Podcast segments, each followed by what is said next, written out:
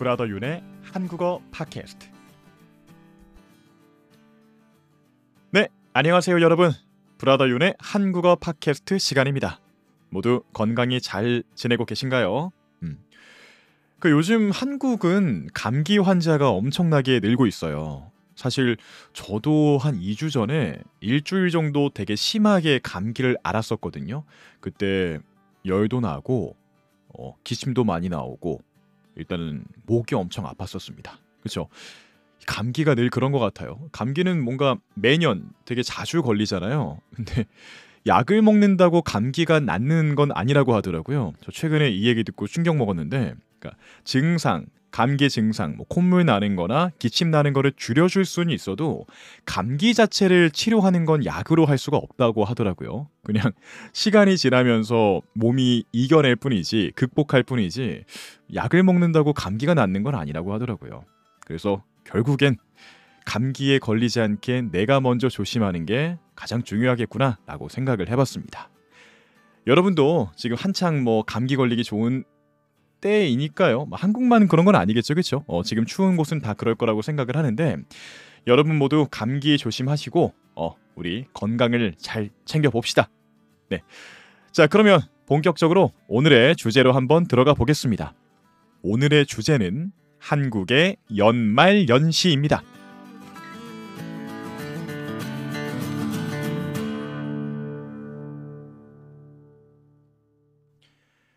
연말 연시. 연말 연시라는 게 무슨 뜻인지 혹시 아시나요? 연말 연시. 아마 한국과 마찬가지로 한자를 쓰는 나라들에서는 금방 의미를 유추하실 수가 있을 거라고 의미를 떠올리실 수가 있을 거라고 생각합니다. 연말 연시라고 하는 거에서 연은 해, 영어로 치면 year, 어, 올해는 2023년이었죠. 그거의 연을 뜻합니다. 그리고 연말의 말은 끝, end를 뜻해요. 그리고 연시의 시는 시작, 스타트를 뜻합니다. 그러니까 연말 연시라고 하는 건 한 해의 마지막과 그 다음의 시작을 의미하는 말입니다. 올해 대입해 보면 올해가 2023년이니까 음, 연말은 온 이거 2023년 말일 뜻하고요. 연시는 곧 다가오는 2024년 초 처음을 뜻하는 거죠. 음, 그렇게 생각해 주시면 됩니다. 자, 그래서 한 해의 마지막과 한 해의 시작, 연말 연시에 대해서 여러분과 얘기를 나눠보고 싶은데요. 첫 번째로 한국 연말 연시의 풍경에 대해서 얘기하고 싶어요. 한국의 연말 연시는 어떤 모습인가, 어떤 분위기인가. 근데 이건 사실 한국뿐만 아니라 전 세계가 다 비슷할 거라고 생각을 합니다. 일단 기본적으로 사람들이 조금 평상시보다 들떠 있는 분위기가 조금 있습니다. 자, 들떠 있다는 거는 신나 있다. 되게 분위기가 좋다, 신났다, 밝다 이런 뜻을 말합니다. 음, 다들 아무래도 한 해가 마무리되고 새로운 해가 오니까 뭔가 어, 더 내, 내년에는 좋은 일이 있지 않을까? 어, 올해 안 좋았던 건 다 날려버리자 이런 식의 좀 들뜬 그런 신나는 분위기가 확실히 있는 것 같아요. 자, 이런 분위기에서 한국 사람들은 특별한 모임을 가지는데요. 이런 분위기에서 특별한 모임을 가지는데 그 모임을 뭐라고 하냐면 송년회라고 합니다. 송년회. 약간 나이대가 있는 어르신 분들 혹은 나이대가 좀 있는 한국 분들은 망년회라고도 씁니다. 근데 사실 이 송년회와 망년회가 거의 같은 걸 의미하긴 하는데 망년회는 일본어에서 온 말이에요. 그래서 요즘은 망년회라는 말은 잘 안 쓰고요. 보통 송년회라는 말을 씁니다. 그러면 송년회가 뭐냐? 자, 송년회에서 일단 회, 마지막에 있는 회는요, 모임을 뜻합니다. 그리고 년은 아까 말씀드린 해, 그러니까 한 해, 이걸 뜻하고요. 송은 또 한자로 보내다를 뜻합니다. 그럼 이걸 합치 합치면 한 해를 보내는 기념으로 가지는 모임. 음, 한 해를 떠나보내면서 가지는 모임 정도라고 생각하시면 돼요. 자, 그래서 한국에서는 뭐 보통 직장이나 만약에 대학교에 다닌다면 뭐 대학교 친구들, 또는 대학교 동아리 친구들 이런 여러 가지 조직끼리 조직에서 사람들이 모여서 이 송년회를 가지면서 한 해를 마무리를 해요. 음. 근데 또 이 송년회가 그냥 사람들이 모여서 뭐 하하호호 얘기하고 끝내는 그런 모임은 아니고요. 보통 한국의 송년회라고 하면 이게 빠질 수가 없습니다. 뭐가 빠질 수가 없을까요? 그렇죠. 바로 술이 빠질 수가 없습니다. 원래 한국의 송년회는 아, 이 뭐라고 해야 할까? 되게 어마무시한 고심, 그 어마무시한 모임입니다. 술을 마시는데 다들 들떠 있잖아요. 왜냐하면 한 해를 마무리하고 다음 해를 어, 기다리는 그런 모임이니까요. 그렇기 때문에 다들 아주 술을 엄청나게 많이 마시는 그런 느낌이 있어요. 이 송년회에서. 그래서 이 송년회가 되게 사람들끼리 막 한 해를 마무리하면서 즐거운 얘기, 좋은 얘기, 이 좋은 얘기를 좀 어려운 말로 덕담이라고 합니다. 덕담도 나누면서 즐겁게 술을 마시면서 보내는 자리인데 이게 아무래도 술이 들어가다 보니까 사람이 이 술을 많이 마시면 이런저런 문제를 일으킬 수가 있죠. 음. 특히나 아마 모르겠습니다. 한국 드라마나 영화에서 이런 장면이 가끔 나온다고 생각하는데 한국 드라마나 영화에서 직장인들 술자리, 술 모임을 보면은 어, 보통 소맥을 많이 마시죠. 아마 한국 문화에 관심 많으신 분들은 소맥이 뭔지 금방 아실 것 같은데 한국의 술인 소주와 비얼, 맥주를 합쳐서 소주, 맥주, 줄여서 소맥이라고 합니다. 보통 이거를 많이 마시거든요. 근데 이게 다음날 숙취가 되게 심해요. 예, 송년회 한번 하고 나면 그 다음날 아, 제대로 일어나기가 힘듭니다. 어, 왜냐면 소맥을 너무 많이 마시니까 이 엄청 많이 마시는 거를 과음한다고 해요. 그래서 소맥을 과음하기 때문에 이 송년회 다음 날은 숙취 때문에 되게 힘들다. 음. 근데 이 정도는 되게 귀여운 해프닝인데요. 이게 좀 심해지면 너무 술을 많이 마시고 또 술집에 한 모임만 있는 게 아닐 거 아니에요. 송년회를 가지는 여러 모임이 있다 보니까 사람들끼리 막 조금 싸우기도 합니다. 어. 그런 풍경을 또 볼 수가 있고요.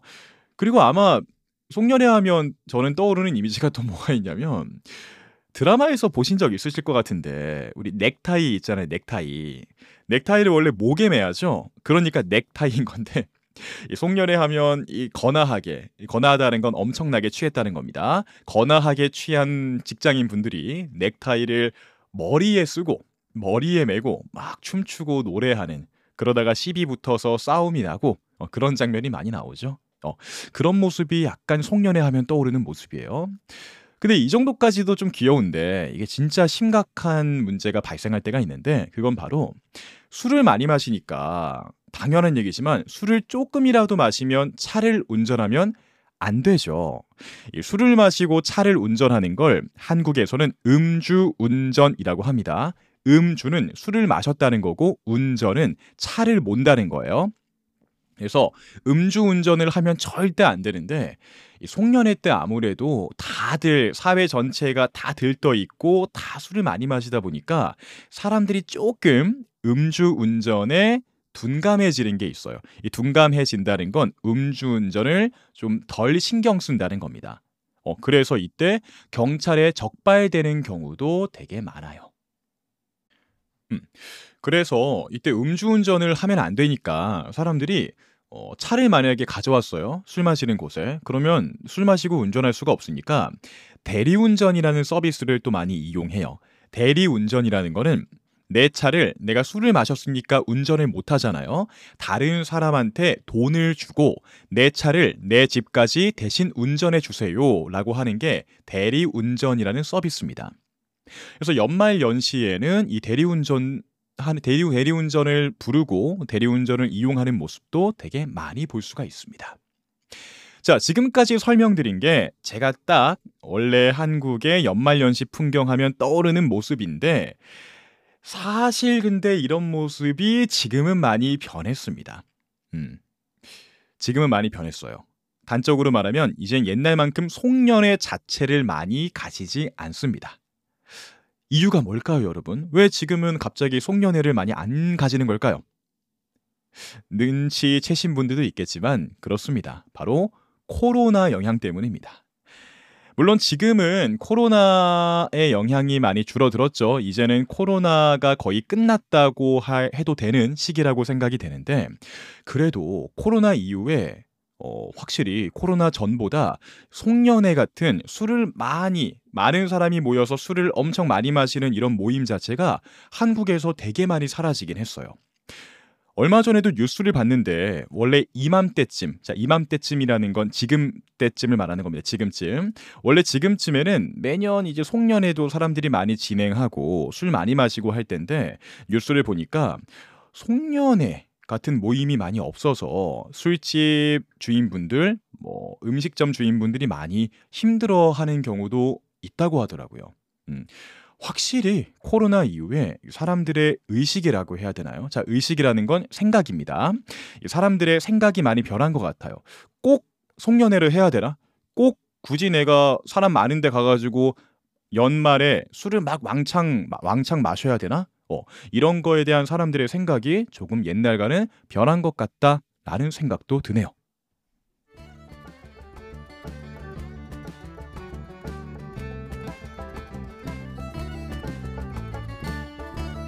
브라더 윤의 한국어 파켓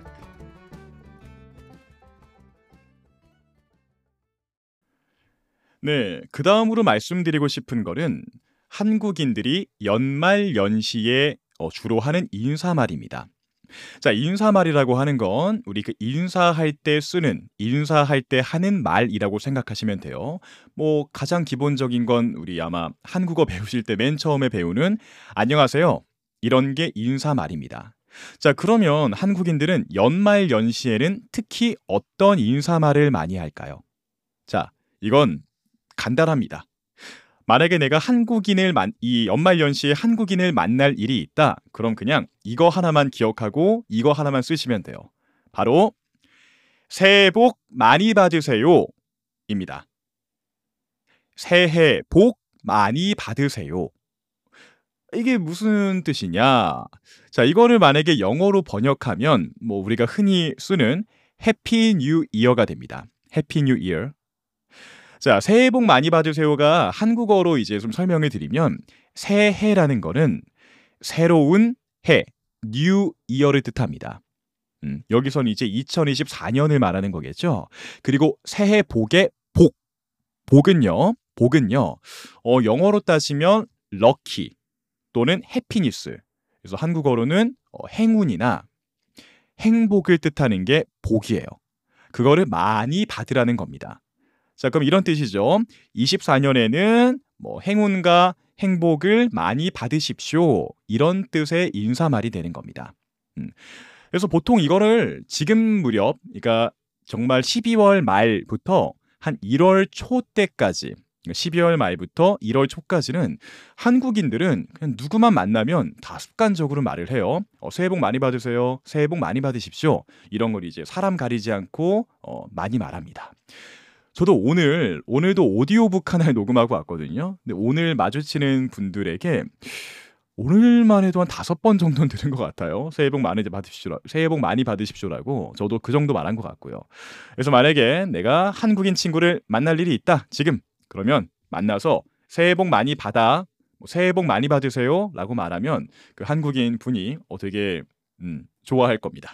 네, 재밌어 할 거예요. 좋아할 거예요.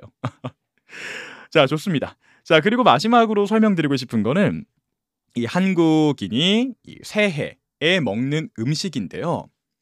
자, 새해라고 하는 것보다는 이제 설날이란 말을 쓰고 싶은데 자, 설날이 뭐냐면 일단 날입니다.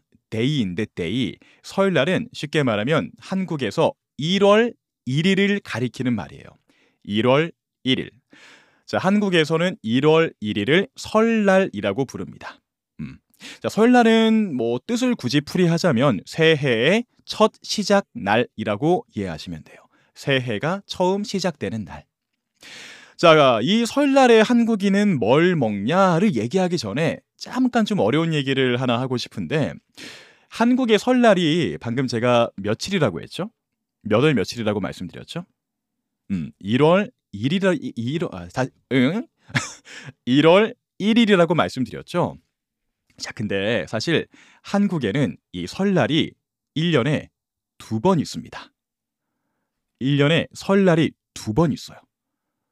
아니, 1월 1일은 1년에 한 번뿐인데 어떻게 설날이 두 번이 있냐는 있다는 거냐? 말이 안 된다가 아니라 이게 역사가 조금 복잡하긴 한데 이유가 좀 복잡하긴 한데 간단하게 설명드리면요. 우선 여러분 다 아시겠지만 세계에서 사용하는 달력은 크게 두 종류가 있죠. 두 종류.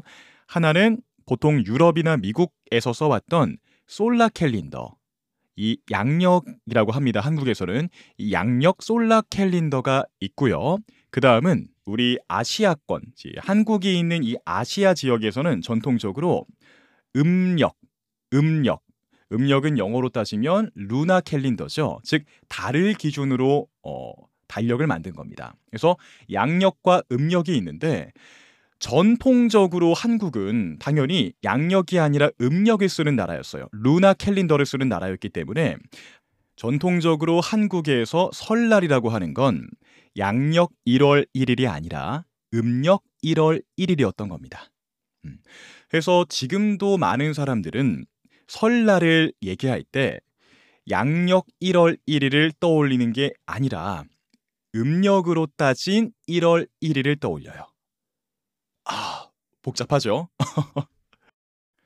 그래서 내년인 2024년을 기준으로 말씀드리면 내년의 설날은 즉 내년의 음력 1월 1일은 양력으로 2월 10일 토요일이 됩니다. 그래서 한국인들은 이제 1월 1일보다 그 2월 10일을 진짜 설날이라고 생각하고 어, 그때 설날과 관련된 이런저런 행사를 제일 많이 해요. 음. 왜냐하면 전통적으로 한국인들은 음력으로 설날을 쇠왔기 때문에 이 설을 쇠다라는 표현은 이 설을 보내다란 뜻입니다. 음. 자 그래서 돌고 돌아서 원래 얘기로 가면은 이 한국이 설날에 특별한 음식을 먹는다고 했잖아요. 이 특별한 음식을 사실 뭐 집에 따라서 어 가정에 따라서 이 양력 1월 1일 설날에 먹기도 하고요. 근데 보통 음력으로 따진 1월 1일 설날에 이 설날 음식을 많이 먹습니다. 자, 그러면 뭐를 먹냐? 딱 떠오르는 게 한 네 가지가 있어요. 일단은 반드시 어떤 집이라도 절대 빠지지 않는 거는 떡국입니다. 떡국. 떡국이 무엇이냐? 떡국은 일단 우리 떡볶이 할 때 떡 있죠. 영어로는 rice cake죠. 그 떡을 아주 그 얇게 썰어서 음, 얇게 썰어서 물을 넣고 일종의 수프처럼 만든 거예요. 수프. 수프. 그래서 떡이 들어간 국이다 해서 떡국이라고 합니다. 이 떡국이 왜 되게 중요하냐면 한국에서는 이 떡국을 먹는다는 게 어떤 의미를 가지냐면 나이를 한 살 더 먹었다는 의미를 가져요. 그래서 설날에 가족들, 친척들끼리 모여서 떡국을 한 그릇 먹으면 아, 이제 내가 올해 한 살을 더 먹었다 라는 의미를 가집니다. 그래서 설날하면 절대 빠지지 않는 게 이 떡국이고요. 그 밖에는 뭐, 뭐, 한국인이면 다 좋아할 만한 음식, 갈비찜, 음, 갈비찜이란 음식도 많이 먹고요. 그리고 외국에서도 이거 좋아하시는 분들이 좀 있다고 들었던 것 같은데 잡채, 잡채도 빠지지 않고 먹고요. 그리고 나물, 나물, 나물은 쉽게 말하면 야채인데 음, 야채들을 버무렸다고 표현하거든요. 야채들을 뭐 참기름, 소금 이런 걸로 묻혀서 먹는 게 나물이란 음식입니다.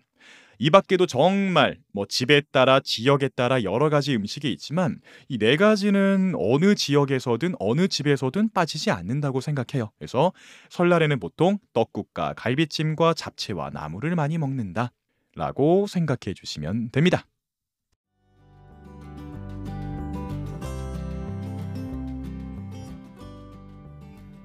네. 오늘도 저의 팟캐스트의 끝까지 함께 해주셔서 감사하다는 말씀 드리고 싶습니다. 자, 오늘은 한국의 연말연시라는 주제로 여러분과 이런저런 얘기를 나눠봤는데요. 나눠봤다? 어, 제가 얘기를 드렸는데요. 자, 어떠실까요? 이 여러분들이 사시는 나라의 연말연시 풍경은 어떤 특징들이 있는지, 제가 말씀드린 한국의 연말연시 모습하고는 어떤 게 다를지 그런 얘기도 들어보고 싶어집니다. 음. 자, 시작할 때 말씀드린 것처럼 감기가 많이 유행하니까요. 부디 감기 걸리지 않게 건강 잘 챙기시면서 올 한 해 마음 따뜻하게 잘 마무리하시기를 다시 한번 바라겠습니다. 자, 끝까지 함께 해주셔서 다시 한번 감사하다는 말씀 드리고요. 다음에 더 재미있는 즐거운 팟캐스트로 아마 2024년에 인사드리게 되겠네요. 어, 내년에 더 즐거운 팟캐스트로 여러분께 인사드리겠습니다. 그럼 모두 안녕! 새해 복 많이 받으세요.